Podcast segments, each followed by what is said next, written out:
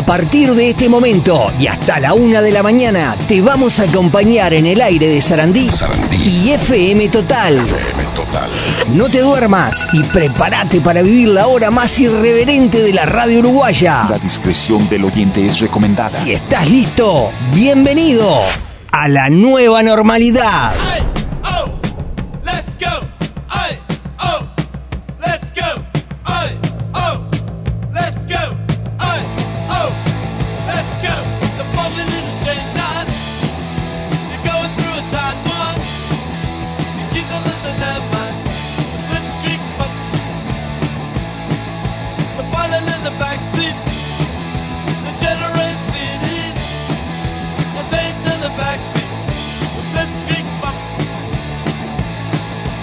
Muy, pero muy buenas noches. Bienvenidos a un nuevo programa de la nueva normalidad. Nos estás escuchando a través de 690M Radio Sarandí, en simultáneo con 102.9 FM total y 89.9 Rosario FM. Hoy es noche de jueves.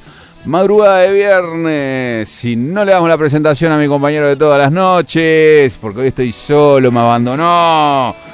Pero bueno, eh, aquí solito hoy voy a tratar de remarla. Vamos a tener un invitado de lujo, como es el señor Martín Sartú, un genio, que vamos a hablar de todo lo que es nacional, de toda su vida, de su, trabajo periodístico internacional. Eh, así que bueno, no se vayan de ahí. se pueden comunicar conmigo a través del 095-690-212, 095-690-212, me envían un WhatsApp, se los voy a leer. Y si no, a través de Facebook, que también transmito en vivo, o en este momento no estoy transmitiendo en vivo, pero me pueden seguir y van a ver las transmisiones en vivo de todos los programas.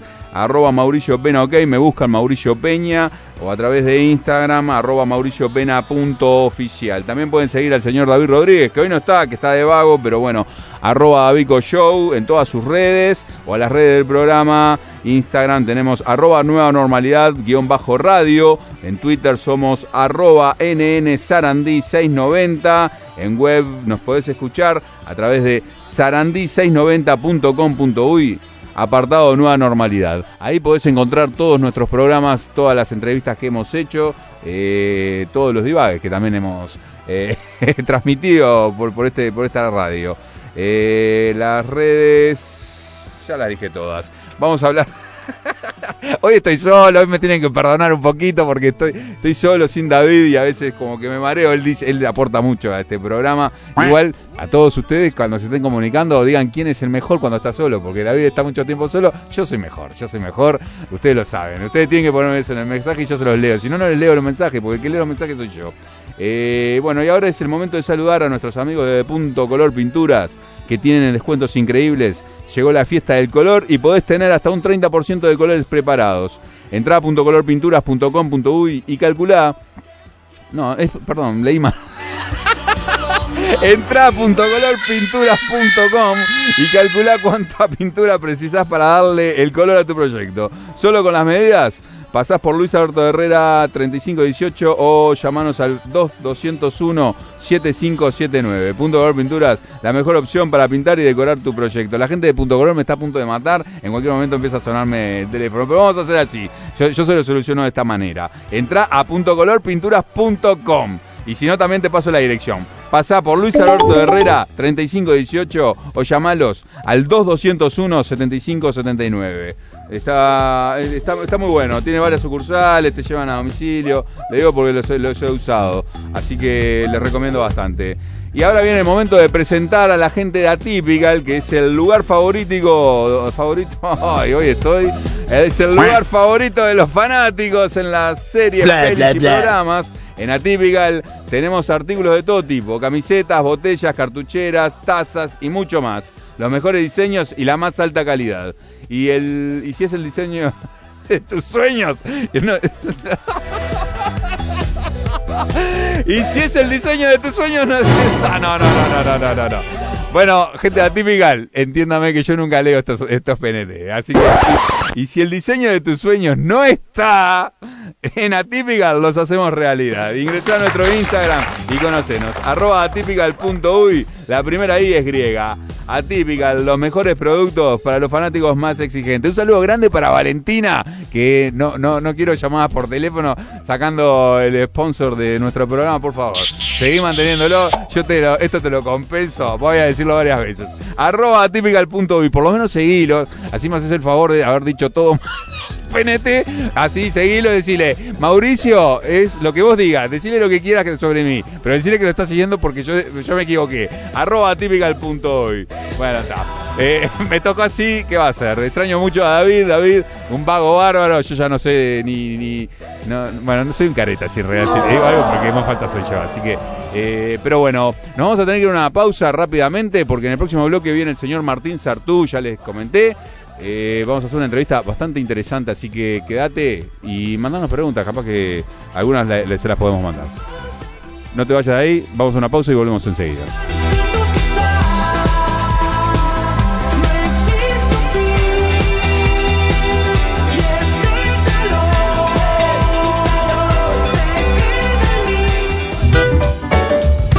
La nueva normalidad. Un programa no tan normal en las noches de Sarandí. Divasplay.com. Ya no tienes más excusas. Ahora puedes ver todos los contenidos de Divas TV donde y cuando quieras. Divasplay.com. La nueva normalidad para disfrutar juntos lo mejor de nosotros.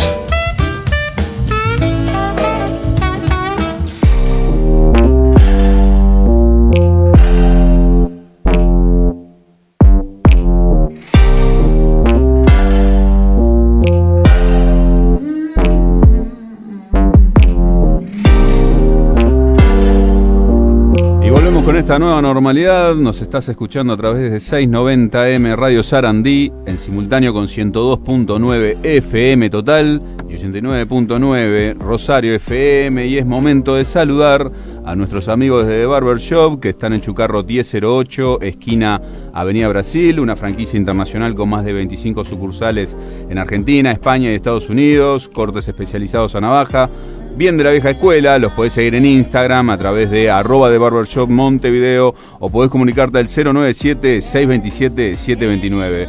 De Barbershop, tu salón de caballeros. Y bueno, vamos a darle la bienvenida y vamos a presentar a nuestro invitado de la noche de hoy. Hoy nos visita una persona que hace muchos años que está vinculado al periodismo y a la comunicación. Actualmente es el encargado del Departamento de Comunicación y Marketing de Nacional. Antes trabajó como periodista en varios medios, entre ellos Canal 12, en el informativo de Telemundo. Hoy nos visita Martín Sadertú en esta nueva normalidad. Un aplauso para él. ¿Cómo te va?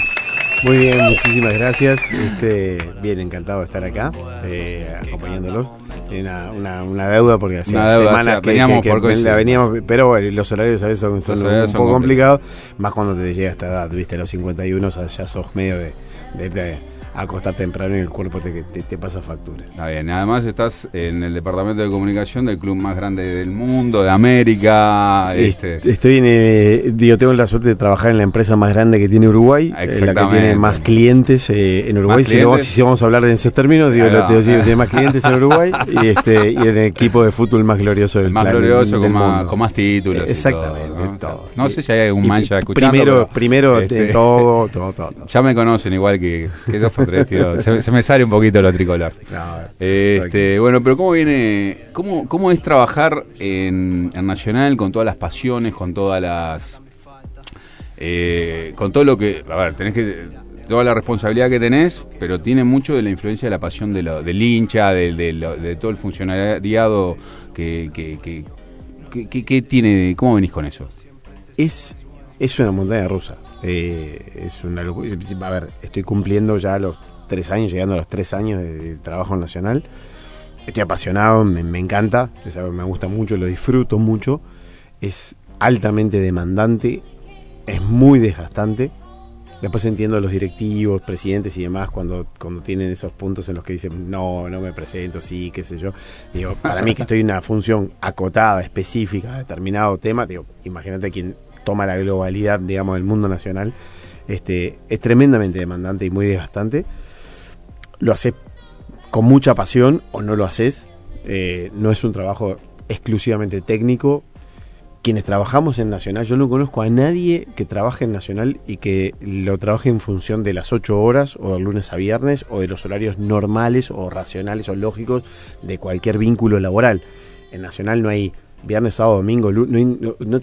a ver, ya me pasaba de antes del periodismo porque los noticieros no sabes cuándo es un feriado, no tenés ni idea. Antes trabajaba antes de Telemundo en El Observador y el feriado siempre era el día después del feriado, por el día del Canilla. Entonces, este es como que es lo mismo si es viernes o es lunes o es domingo, el teléfono te suena a cualquier hora. Entonces, este, primero me, costó empezar a tomar esa dinámica por formación y por, por, por cómo se ha dado, por mi forma de ser. Soy de de las personas que le gusta trabajar con el vértigo del día a día y de la resolución eh, en el cortísimo plazo. Hay que solucionar para ahora, o esto es para mañana, o esto es para... Y ahí es donde tengo, digamos, el mayor eh, margen positivo de ejecución. Si tengo que planificar de acá a seis meses, quizás, digo, lo hago, lo hago con gusto y demás, pero soy más de, la ejecución rápida y este y, sí, tratar de ser certero. Eh, pero bueno, estoy, estoy muy contento. Eh, conocí un mundo nuevo, eh, un mundo de comunicación que no conocía, que me estoy formando, sigo formándome, tratando de entender una nueva forma de comunicar y tratando de acercar a Nacional a otro tipo de comunicación, este, que con los socios, con los hinchas, con los patrocinadores, con los equipos, colegas, rivales, lo eso, Eso, por ejemplo, ¿cuál es la función exacta de un, de, digamos, un encargado del departamento de comunicación y marketing? ¿Cuál es la función que, cumple? Tenemos, para, hacer la precisión, hoy por hoy hay, un área de marca, eh, se llama departamento de marca. Tiene un nombre más largo, planificación estratégica y, marca. Dentro de ella recae marketing, hay un gerente de marketing que es Rodrigo Llavarone. Eh, estoy yo como gerente de comunicaciones, director de comunicaciones, lo mismo. Eh, y dentro del mundo de las comunicaciones interactuamos con las comunicaciones oficiales o las comunicaciones de interés del socio, que es el, primer público objetivo que tenemos, el socio, que es quien tiene una parte activa en la vida del club y a quien le debemos información y le debemos dar a conocer un montón de cosas. El hincha, atraer nuevos socios, generar más pasión e interacción con los hinchas, pero también tenemos un mundo de relacionamiento con los demás actores de la comunicación. Los medios de comunicación, los periodistas, la prensa, agentes comunicadores que no son de medios formales. Hoy por hoy los medios se han multiplicado eh, en muchísimas nuevas expresiones, en redes sociales y demás. Y tenemos que atender eh, determinados fenómenos de comunicaciones nuevos o cosas que están surgiendo por puntos de... ¿Y esto de dónde sale? ¿Quién está hablando de esto? ¿Y de dónde están hablando de esto? Y lo encontramos de repente en, un foro de algún lado o en un grupo de chicos que se juntan en, algún lado y empezaron a generar una movida de X.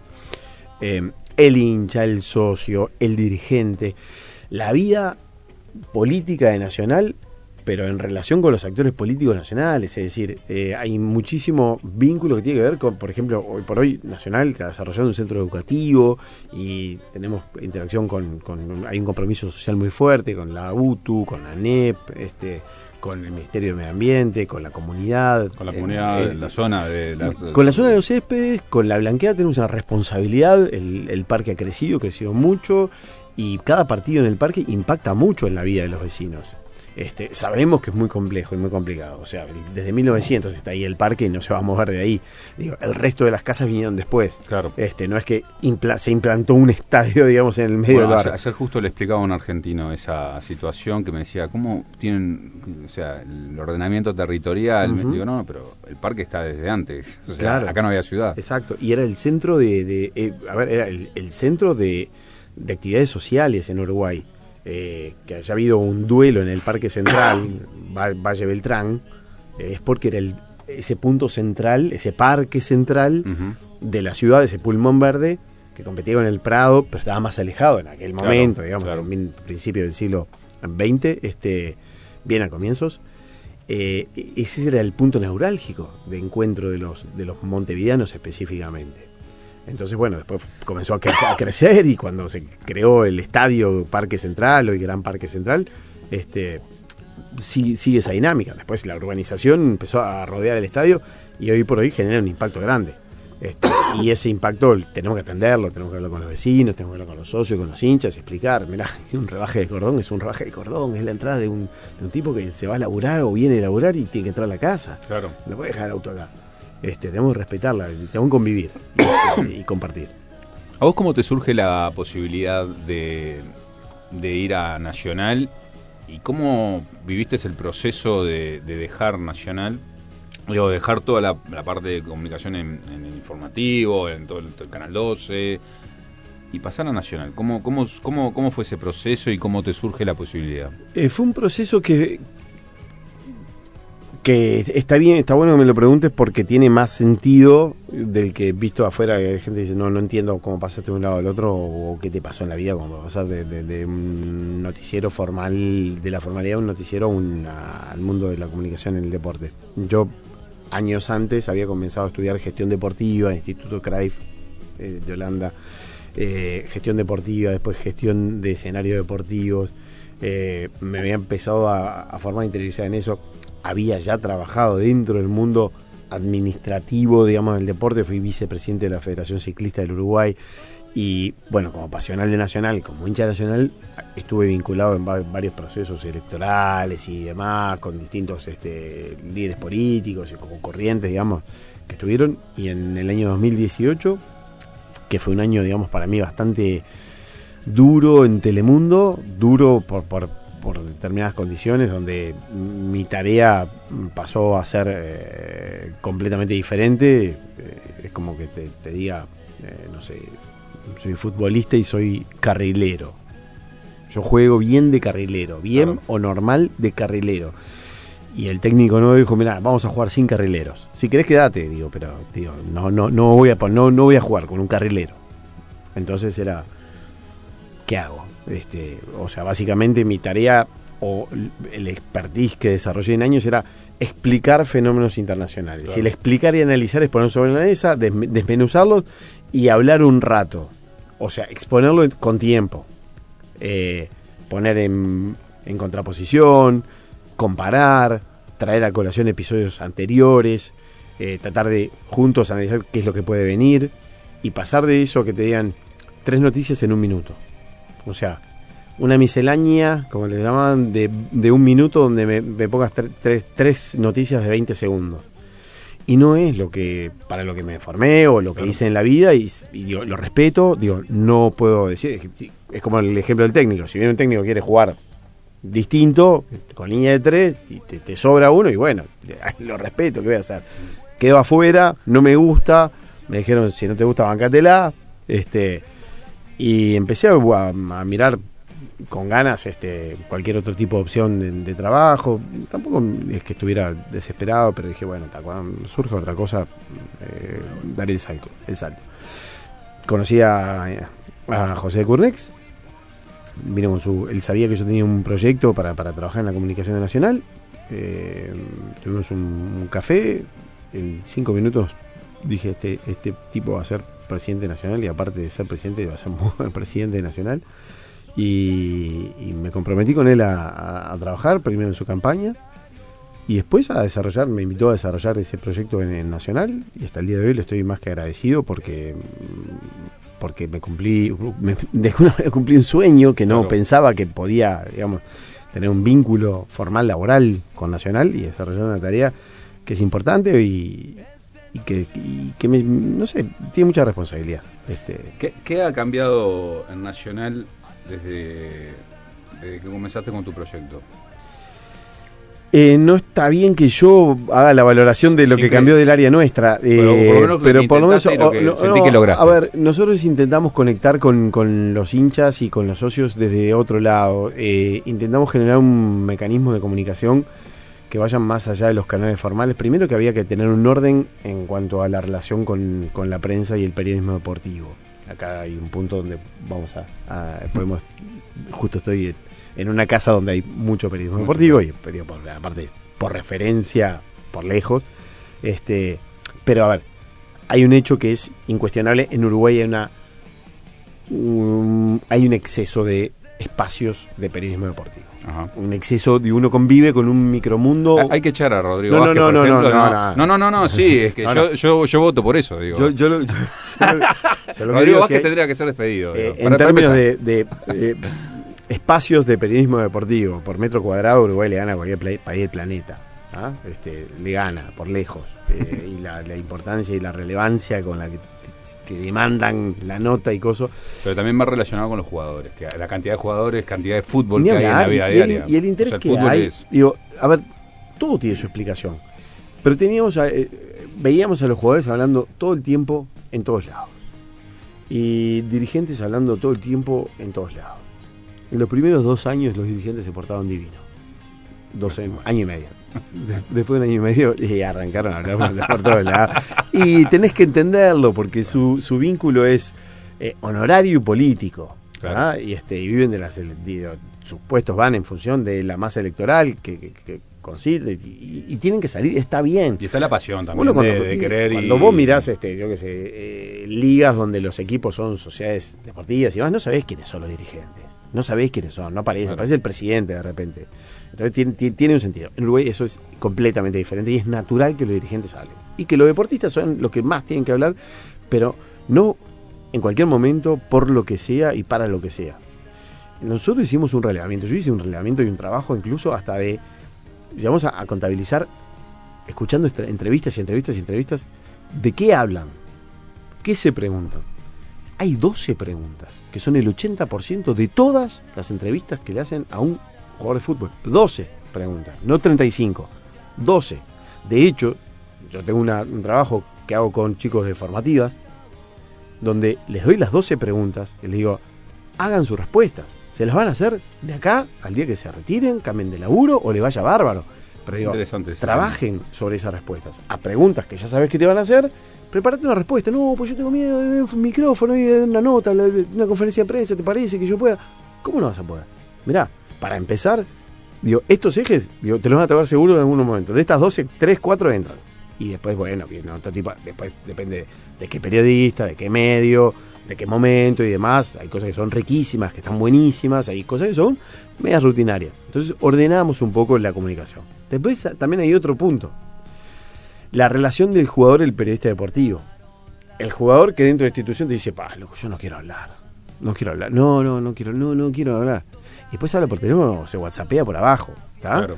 Pero no quiere salir a dar declaraciones. Y de repente hay momentos donde vos precisas, una, en una coyuntura deportiva, donde de repente los resultados no están saliendo.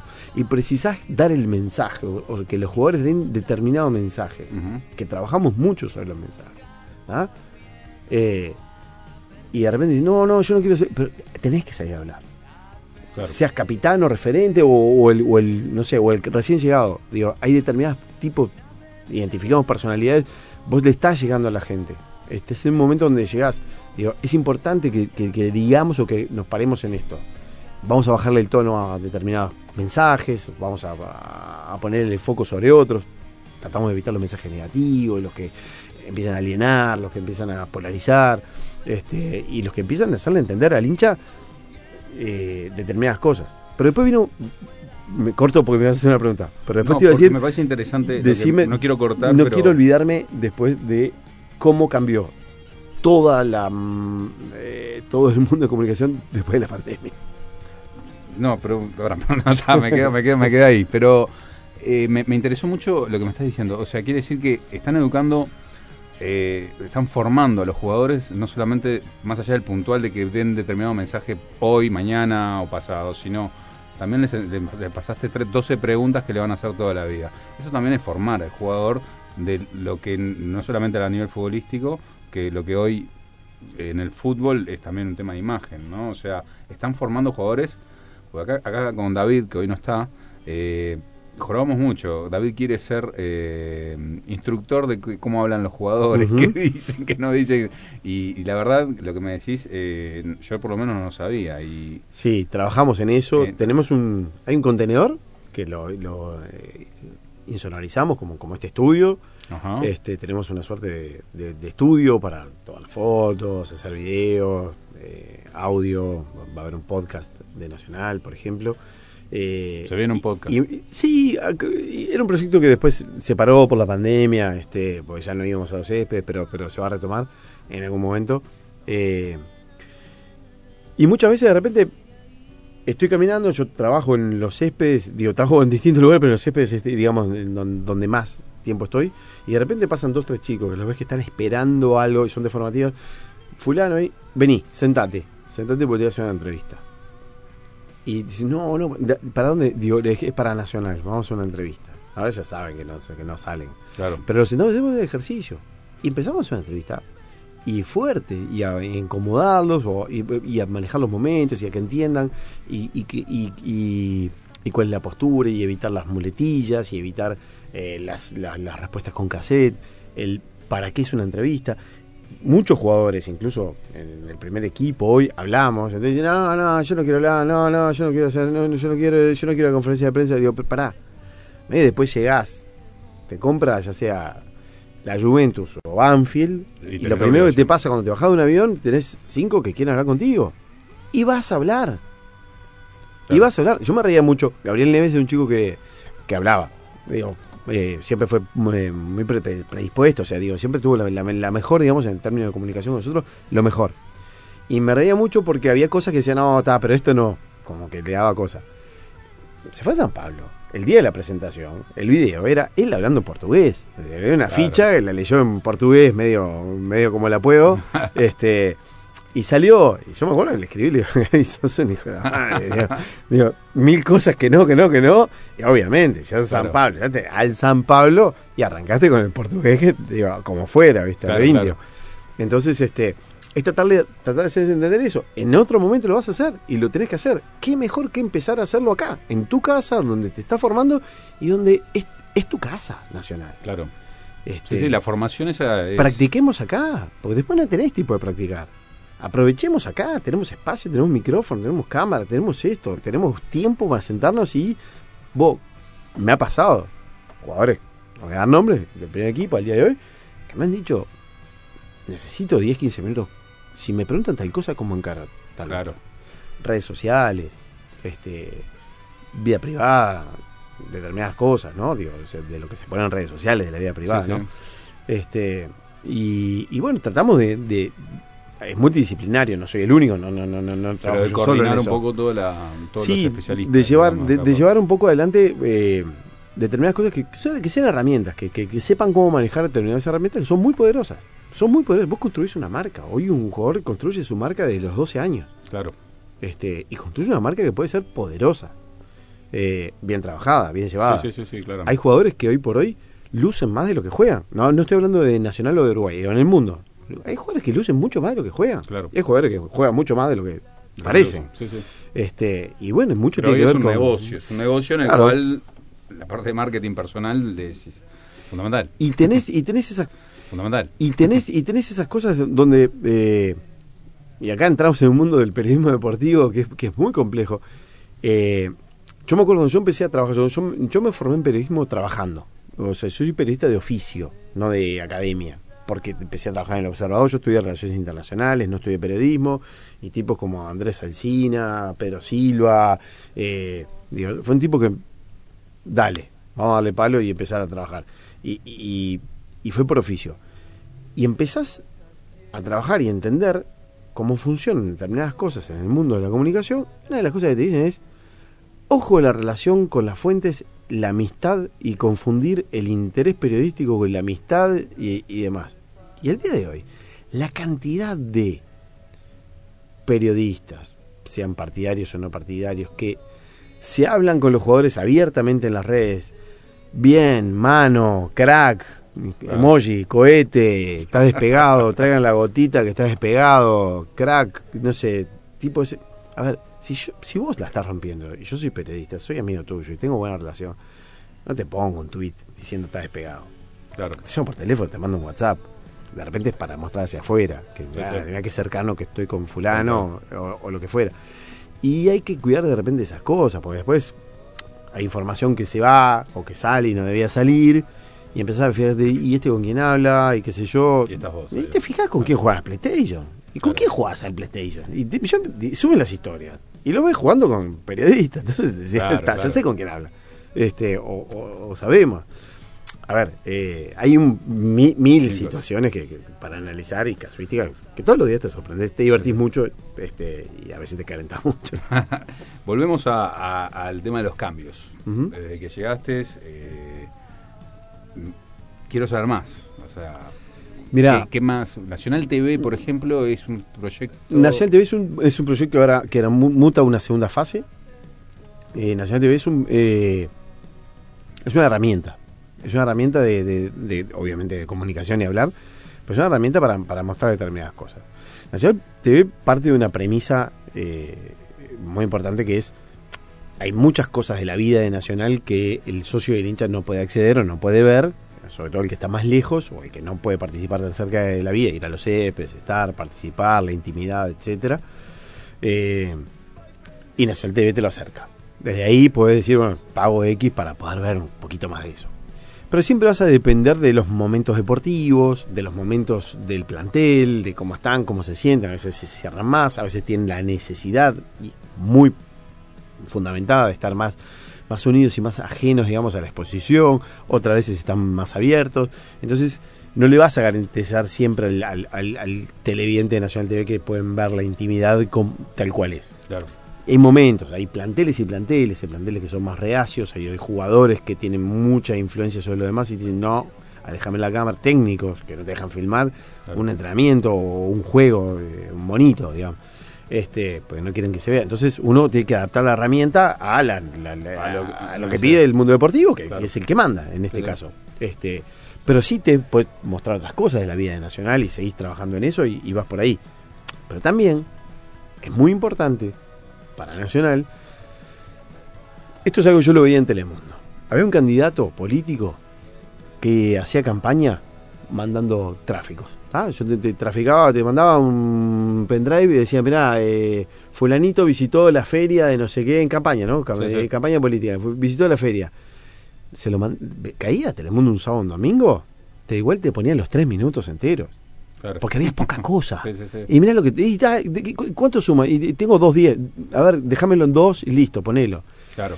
Y entonces, si Nacional hoy por hoy a un profesional le paga un salario elevado, alto, muy bueno, es un profesional reconocido, mucha gente quiere ver, escucharlo y demás, bueno, Nacional está pagando por ese activo. Entonces, antes de que vaya a hablar con los demás medios, primero hable en los medios de Nacional Claramente. y empezás a amortizar o de alguna manera empezás a trabajar sobre eso. A tener un contenido. Ni te digo cuando empezamos a traficar. Es decir, cuando agarramos y tenemos, de repente, le mandamos a, a los medios ocho minutos de video crudo de entrenamiento para que tengan referencia de todo el nuevo cuerpo técnico, todo el nuevo plantel, las nuevas incorporaciones y demás. Pero ¿cómo las editamos? Mostramos a los patrocinadores que nos importan, les digo, le- o sea, le, le vendemos, a- de- o sea, di- con los patrocinadores y el área de marketing se trabaja en, mirá, no, eli- no, no elijo cualquier toma, elijo donde se ve la marca atrás, donde justo el jugador se mueve y se ve eh, tal sponsor, y todo eso se mide. Entonces de repente es lógico, si en la pandemia no podían ir a los céspedes, lo- los noticieros, sobre todo lo, lo que es audiovisual, y hoy por hoy una radio tiene un portal y pone Claro. los, los videos, yo te mando ocho minutos en crudo para que vos vistas cada vez que tenés que hacer una nota. Pero sabemos, y yo lo, lo- lo lamento, digo, yo sé que controlé qué, qué- qué estoy mostrando, qué elegí mostrar. Claro.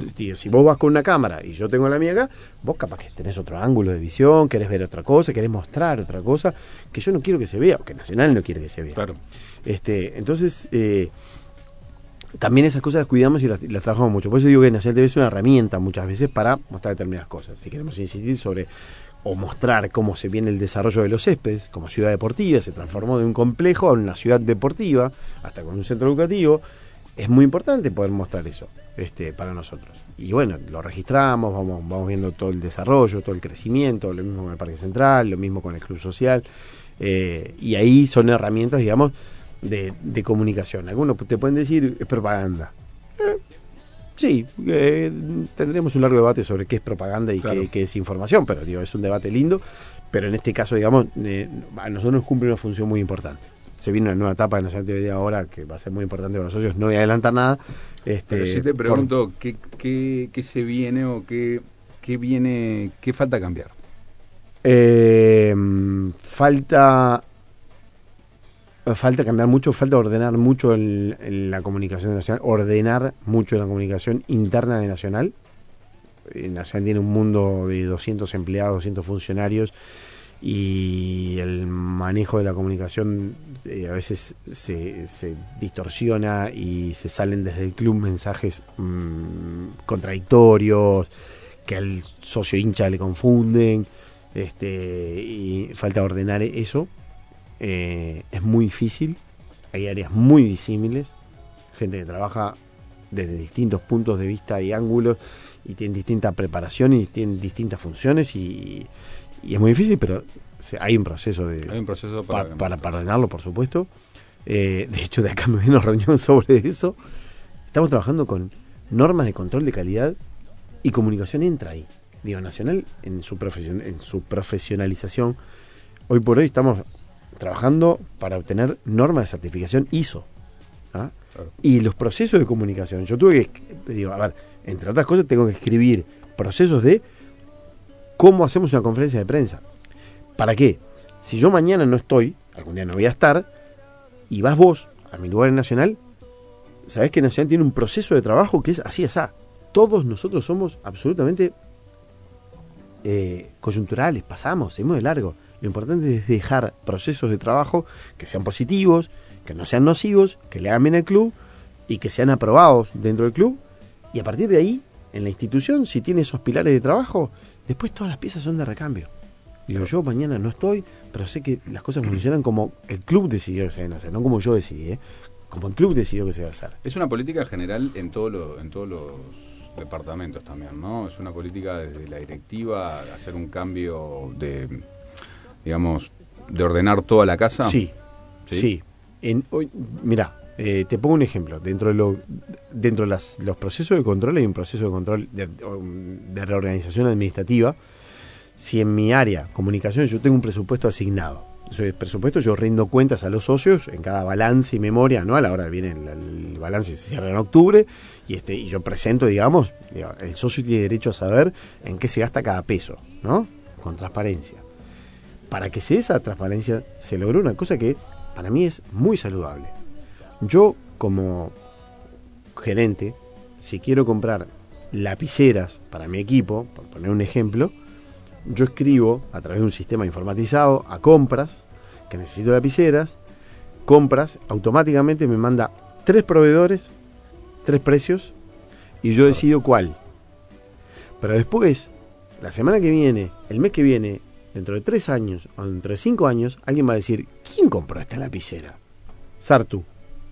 ¿Y por qué compró la de 2 dólares 50 Claro. si había otras dos de 0,75 y eran buenísimas? Y alguien puede venir y cuestionarme. O sea, transparencia.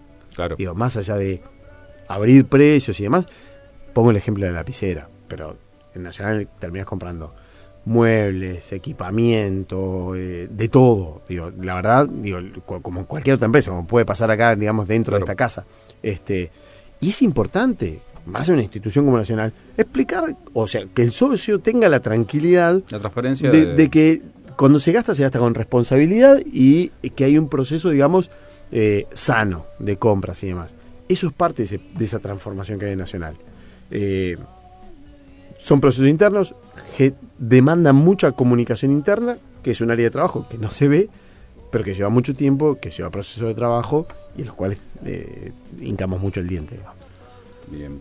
Eh, sos un tipo que yo te miro y quiero volver un poquito atrás al- a eso del proceso de cambio a- de, de- de periodista de, de- de los informativos. Que tú estés en conflictos internacionales vos. Sí. O sea, es un tipo que, que en ese rubro, cuando te miro afuera, digo, tipo cumplió con todo lo que quería, eh, digamos, y fue a Nacional, que es un desafío diferente, pero eh, me imagino tu vida y digo, ¿qué tipo de experiencias, por, por qué el cambio? ¿Por qué el cambio? O sea, todavía no me, no me terminaste de convencer en ese sentido. Por la misma razón que... Porque es como el sueño, de- lo que vos viviste es para un periodista Sí. eh, internacional. Eh, Viviste, lo- lo- eh, capaz que te faltaron cosas por vivir, no lo Sí, sé. sí, sí, sí, Pero eh, es bastante completa tu carrera. Mira, yo la verdad lo que voy a decir no quiero que suene pedante, nada, digo, nada más lejos, sinceramente. Soy un tipo muy, muy liso, muy llano. Este, tuve mucha suerte y en la vida hice lo que quise. Es decir, me saqué un montón de gustos. Me lo busqué. Yo, yo no creo en la suerte. Bueno, pero- a ver, me lo busqué. No soy hijo de, mi viejo era visitador médico, viajero del interior, mi vieja empleada del Poder Judicial, o sea, no es que, no sé, papá era gerente de Canal sí. 12 o del Observador y no, no, me, me la busqué, me la rebusqué, me fui ganando un lugar o lo que fuera, con aciertos, desaciertos, con errores, con, con, con macanas, con lo que fuera, con oportunidades que dejé pasar de hacer cosas mejores y que quizás no me importaron, no terminé mi carrera universitaria, 20.000 cosas, con todo lo que nos puede pasar en la vida pero hice las cosas que me gustaron. Y por esa razón yo sé que en Nacional en X tiempo me voy a ir porque mi naturaleza adentro me dice, Martín, busca algo nuevo. Algo. Necesito algo Una nuevo. nueva aventura. Necesito algo nuevo. Y no porque me canse, me aburra.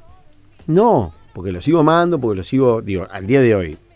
Ahora me decís, mirá, ¿sabes? no sabes lo que acaba de pasar en Perú. ¿Qué pasó? No, están las tanquetas afuera porque le van a dar un golpe de Estado a otro más al nuevo presidente. Y, por adentro me viene una cosa, ese nervio, ese reflejo de, puta, ¿cómo me gustaría también? Este, y Claro. bueno, y, y si cuando me vaya a Nacional y van a pasar cosas, decís, ah, la pucha, ¿cómo me gustaría también estar ahí? Pero tengo como una necesidad de, encontrar nuevos desafíos, de, de hacer cosas nuevas, de meterme, de explorar otros mundos. eh, soy muy inquieto, muy curioso, pero cuando lo, que hago trato, o sea, nunca me metí en temas que toqué de oído. Siempre me formé para, este, y, siempre aprendí mucho trabajando. Eh, soy de los que cree que, el, el- ejercicio de cualquier eh, oficio o profesión, este eh, son la culminación o es, o es, o es- o es la prueba es la, la prueba del 9 viste o sea Claro. mm, eh, es lo que te forma este el palo y palo de, de la diaria y, y aprender aprender de yo acá en Nacional me pegué golpes fuertísimos este y ¿Qué fue, lo, ¿Qué fue lo peor que te pasó en Nacional? eh, Lo, lo más triste o lo, lo que te dolió más, lo que te impactó más. Pa, eh, no, no, hasta ahora no tengo un episodio que diga esto es lo más triste. A ver, primero el aprender que no podés hacerte... A ver, está lleno de, de gente que en algún momento se va a ir. Jugadores, técnicos. No desarrolles vínculos emocionales de amistad, por ejemplo. O no, no, no llegues a, la, a, la- a eso, ¡pah! loco, Claro. cómo te quiero. Y yo, eh, se va a ir. O porque le va fenómeno o porque no le fue bien. Claro. Y te va a dar mucha pena. O te va a dar mucha pena. Este, Es de Nacional, es de Nacional. eh, te va a dar mucha pena o te vas a alegrar mucho. Y he pasado por momentos donde, donde he visto gente en la que quiero mucho al día de hoy y demás, y que de repente mm, no le fue bien y me dolió mucho y la pasé mal porque querés que le vaya bien. Yo soy de, de involucrarme en los temas a fondo. Hay una cultura en, en- en las instituciones deportivas de, de eh, lanzar eh, actividades, iniciativas y demás, pero después nadie se hace cargo. Claro. Y yo encontré en Nación un montón de cosas que había en la vuelta que estaban así. ¿Y, y quién es el responsable de esto? Nadie. ¿O quién es el- Nadie. A ver, por ejemplo. Primero, vengo de un laburo que tenía una exposición pública. Y la gente supo que ese tipo estaba en Nacional. A mí no sabés la cantidad de mensajes que me llegan de gente que no conozco. Claro. que no, que no conozco, y, y- y privados en redes sociales, ni hablar. No había un protocolo de si se pueden tirar las cenizas o no de alguien que murió en el Parque Central. O no hay una política establecida. Algunos decían que sí, algunos decían que no, no, no- no sé. Digo, eh, algo que no, eh, dependía del Claro. día, del momento y, y a quién llamaras. Claro. Y me empezó a pasar. Y, pronto, ¿y quién hace esto? Digo, ¿se hace, no se hace? Y, y fue todo un tema. Y empecé a agarrar ese tema para resolverlo. ¿Y cómo lo organizás? ¿Y cómo lo trabajás? ¿Y, cómo, y, y quién se encarga de? Eh, ¿Cuánto le importa a los técnicos y al área deportiva? Digo, a ver, eh, estás luchando entre ese socio que de repente llevó 80 años de su vida vinculado a Nacional, 90 años, cumplió 100 años, sé yo, Y viene la familia llorando y te dice, el sueño de su vida era esparcir las cenizas en el campo de juego. Y te viene el área deportiva y te dice, no quiero cenizas de gente fallecida. Claro. Por distintos motivos. Energía, llamar, lo que quiera. Sí, sí. ¿tá? O si se hace que nadie se entere, porque después del otro lado te dicen eh, lo- los muertos. Claro. ¿tá? Hay Digo, mucho, mucho sentimiento encontrado. hay muchas cosas que decís. Entonces, hay un punto medio, se tiene que tomar una decisión para un lado, para el otro. Te tenés que desentender. No, no, te tenés que ocupar de racionar, de, de pensar qué hacemos, por qué. Hay un lugar para cada cosa, hay, hay espacio para respetar y demás. Este, y se encuentran soluciones, pero hay que ocuparse. Y en Nacional te pasa que cuando empezás a ocuparte de las áreas que antes quedaban. Empezás a chocar con Hoy diferentes- no, y, y te encontrás con que de repente cada uno, todos los que laburamos, yo no conozco un funcionario nacional que se encargue de una cosa. Claro. Siempre hace cinco o seis más. El que cocina también hace otras cosas. Claro. Y el que labura acá también hace cinco o seis más. Digo, todos laburan. Claro. La, verdad es. Y debe pasar lo mismo en otros equipos, ¿eh? Este, mirá que Nacional, digo, como, cuadro grande, tiene una gran organización. Hay equipos que no tienen, digamos, la capacidad lógica. Y también yo pienso en lo- los muchachos que trabajan en otros equipos. Digo, las puchas, digo, con mucho menos recursos, Claro. tienen quizá la misma magnitud de problema, digo, a su medida, ¿no? Este, y además pasión. Digo, Claramente. anda a explicarle eh, después de perder un partido chivo, este, después, a ver, después de la derrota por goleada con River argentino que nos eliminó de la, de la, de la Libertadores anterior. Anda a vender un producto, anda a explicar determinadas cosas. Claro. A veces guardar silencio es comunicar. Guardar silencio, tratar de entender, poner pausa, bajar decibeles. Este, Sí, sí, eh, razonar. Y eso es comunicación también. Comunicación. Pero bien. Contame, quiero, yo quiero un poquito ir a tu experiencia como periodista en conflictos internacionales. ¿Qué fue? Quiero, quiero, quiero conocer alguna experiencia que te haya marcado en tu vida. Hubo varias. eh, En, esa, en esas que uno las ve tan de lejos, vos las viviste de cerca. mirá, las empezás a entender y valorar, las más importantes las entendés después, porque son las que te dejaron una enseñanza y, y hoy por hoy te puedo contar que en los conflictos, eh, los conflictos son, hay un- la propaganda funciona y se utiliza y, a ver, desde el- la época de las Malvinas con el estamos ganando, la gran mentira, digamos, de, de la dictadura argentina, estamos ganando, lo estaban matando a todos por chiquilines, sí. muertos de frío. Este, y cuando vos llegás a un, a un- a un escenario bélico o de confrontación donde hay dos grupos en pugna por un territorio o delimitados por esta zona es mía y esta zona es mía y nos atacamos de un lado a otro y vos querés llegar al lugar y entrar al lugar para trabajar, lo primero que te pasa es que tenés que transar con un lado. Después tenés que transar con el otro para ir al otro. Las grandes cadenas tienen, pueden ir a los dos lados a la vez. Y cuando transás, te establecen normas de vení y te voy a mostrar. Y lo primero que te muestran son la morgue. Digo, me aburrí de entrar a la morgue para que levanten así, mirá, y te levantan un nene, una señora, Claro. un niño, un bebé, diciendo, mirá lo que nos hace, filmalo, filmalo, sacale fotos, sacale fotos, filmalo, en el idioma que sea. Sí, sí. Este, y vas para el otro lado y te muestran más o menos lo mismo. Mira qué bien atendemos, nosotros tenemos un hospital donde curamos a los enemigos, qué sé yo. Y después te muestran la morgue en lo que nos hace. Entonces, más allá de no- tomar partido, te llevan primero por el, el tour propagandístico. Claro. Y empezás a ver esa miseria de no me uses, no me uses. Digo, está bien, te la compro. Para, para estar acá, me, digo, vos querés venderme todo esto, pero yo en realidad voy a contar lo que quiero y voy a mostrar lo que quiero. Claro. Digo, te voy a dejar prendido el tali del- del- del- de la cámara, mi compañero lo va a hacer y no lo voy a mostrar porque el morbo a mí no, digo, no, no, no, no transo con eso. Entonces, esa miseria, aprendí a entender que la propaganda juega y mucho en cada cosa que hoy por hoy veo. Digo, ya sé por qué estoy viendo esta imagen, o ya sé por qué está llegando esta manera, o cómo pasa. Me ha pasado de estar en Perú, año 1996, toma de los rehenes en Lima, en, en la casa del embajador japonés. Y ya pasaban meses, eso fue de diciembre a abril, ¿tá? De diciembre del 95 a abril del 96. Y yo estuve un mes y pico, me comí varios colegas uruguayos también, un embajador uruguayo estuvo secuestrado. Y hubo un momento que en el aburrimiento estaban los, las grandes cadenas, estaba Reuters, este, la CNN de la época buena, digamos, en inglés y demás, diciendo, vos, ¿a dónde vamos? Porque esto, esto está medio que no pasa nada. Y uno dice, ¿sabes dónde se está pudriendo todo? En Ruanda y Burundi. No, pero no. Vos, de verdad, se está pudriendo. Escuchaba conversaciones de esas y veía de repente tres semanas después que los titulares de, de- Time.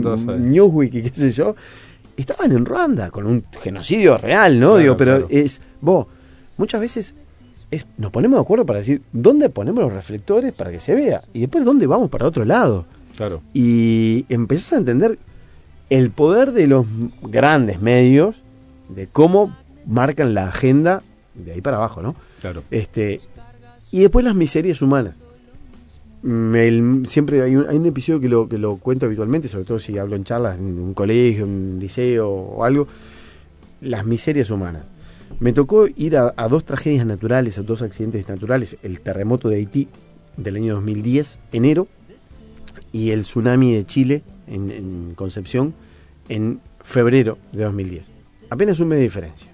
Cientos de miles de muertos en Haití, eh, miles de muertos en Chile, pero dos situaciones realmente trágicas, pero muy trágicas. En Haití, sumido en la miseria, el único incidente que vi fue gente que se empujaba cuando eh, la ayuda humanitaria repartían harina y distintos cereales, arroz, qué sé yo, a la gente que estaba esperando. Que se empujaban para agarrarse y de repente había de agresión. En Chile, una sociedad más desarrollada, económicamente más evolucionada, vi saqueos a supermercados en masa donde la gente dejaba la leche en polvo, pero se llevaba el, el- el LCD, el plasma. Claro. Pisaba el, tel- el teléfono marca X, pero se llevaba el teléfono marca tal. Y los pañales quedaban, ¿eh? En las góndolas. Claro. Y después de que entraban 50 y saqueaban, prendían fuego, incendiaban el supermercado para que no vengan otros a, a- a llevarse lo que ellos no se pudieron llevar. Claro. Entonces decís, cuando te dicen, no, porque la miseria en Haití. A ver, sí, cu- ¿cuál es la miseria? Digo, la pobreza. Ahora, si hablamos de la miseria humana, digo, yo, yo vi otro tipo de miseria. Y no estoy hablando mal de los chilenos, porque quizás No, lo, lo- lo- puntualmente, lo mismo pudo haber pasado, no sé, si esa tragedia ocurría en cualquiera de nuestros países, en Argentina, en Uruguay, qué sé yo. Digo, no, no sé, no, no, no puedo decirlo porque acá no ocurrió. Pero lo, lo vi, lo comparé y en el mismo lapso de tiempo y ante situaciones similares decís, vos, ¿por qué hay gente tan miserable y por qué hay gente que no tiene nada? Quizá porque no tiene nada y le da valor a otras cosas. Es decir, ¿quién es más digno o dónde está la dignidad? Ese tipo de cosas son las que a mí me marcaron. Quizás no tanto como decir, eh, sí, porque cayó una bomba, tal así, sí, está bien. La vi, la, la olí, la sentí, me Claro. sacudió.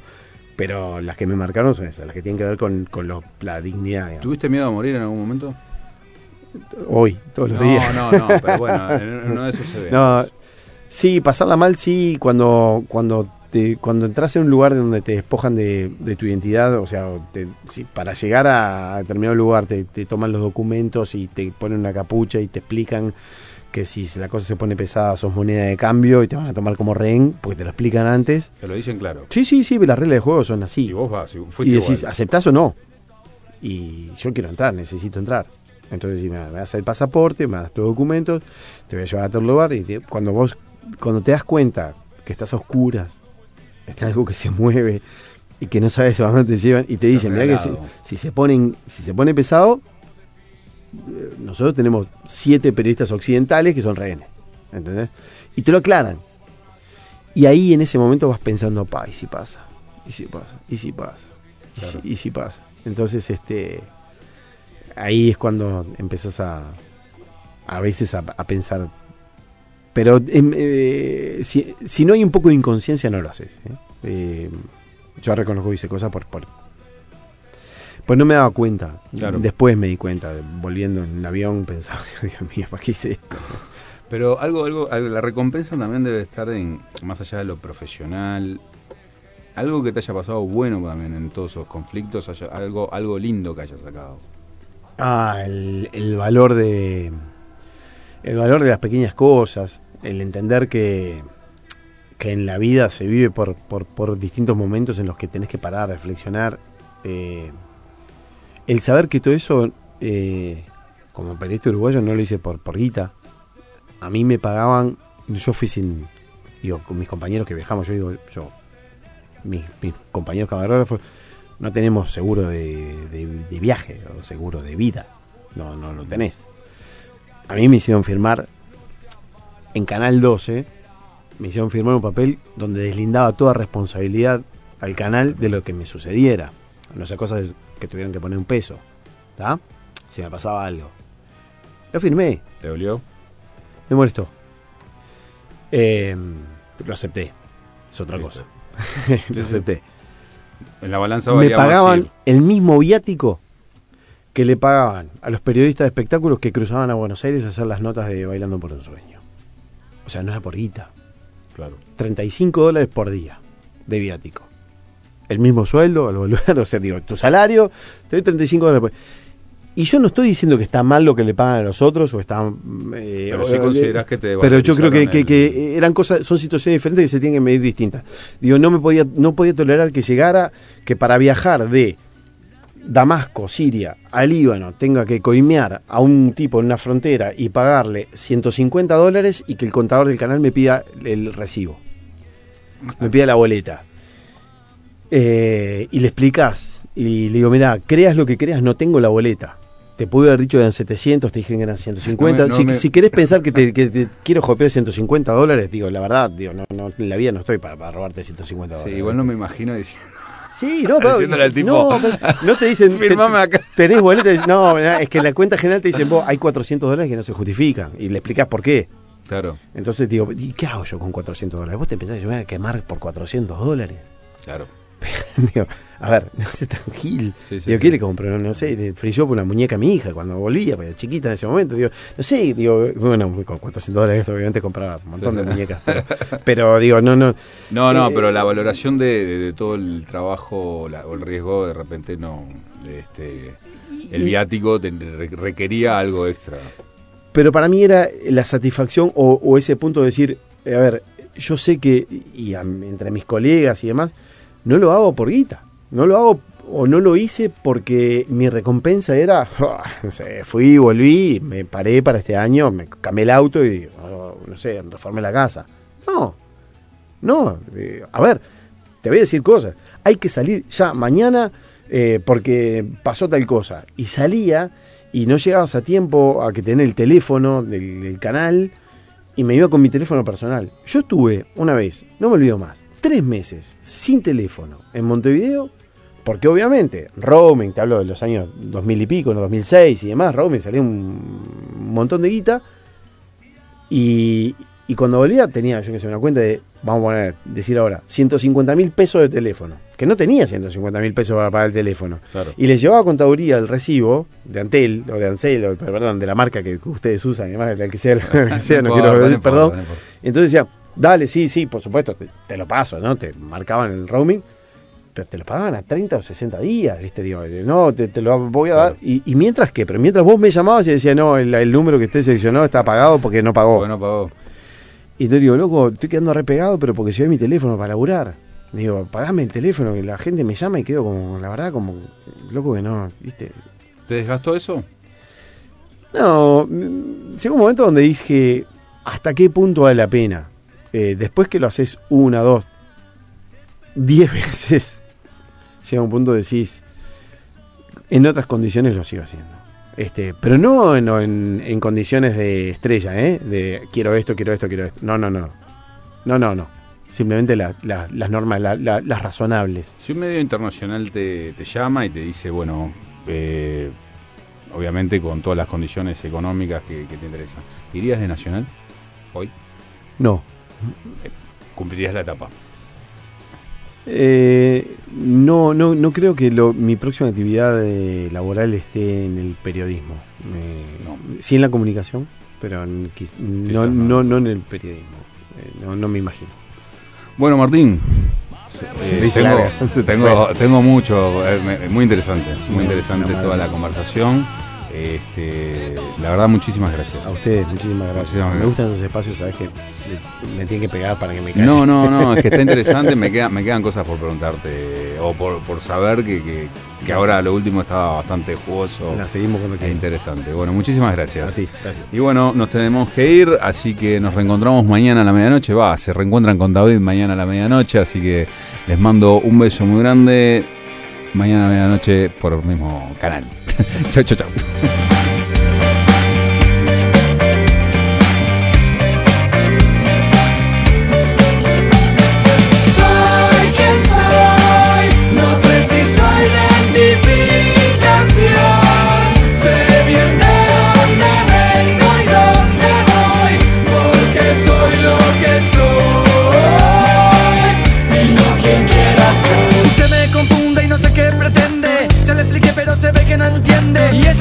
Es un error grande. Yo no soy el hijo de Hernández. ¿Qué me importa que digas?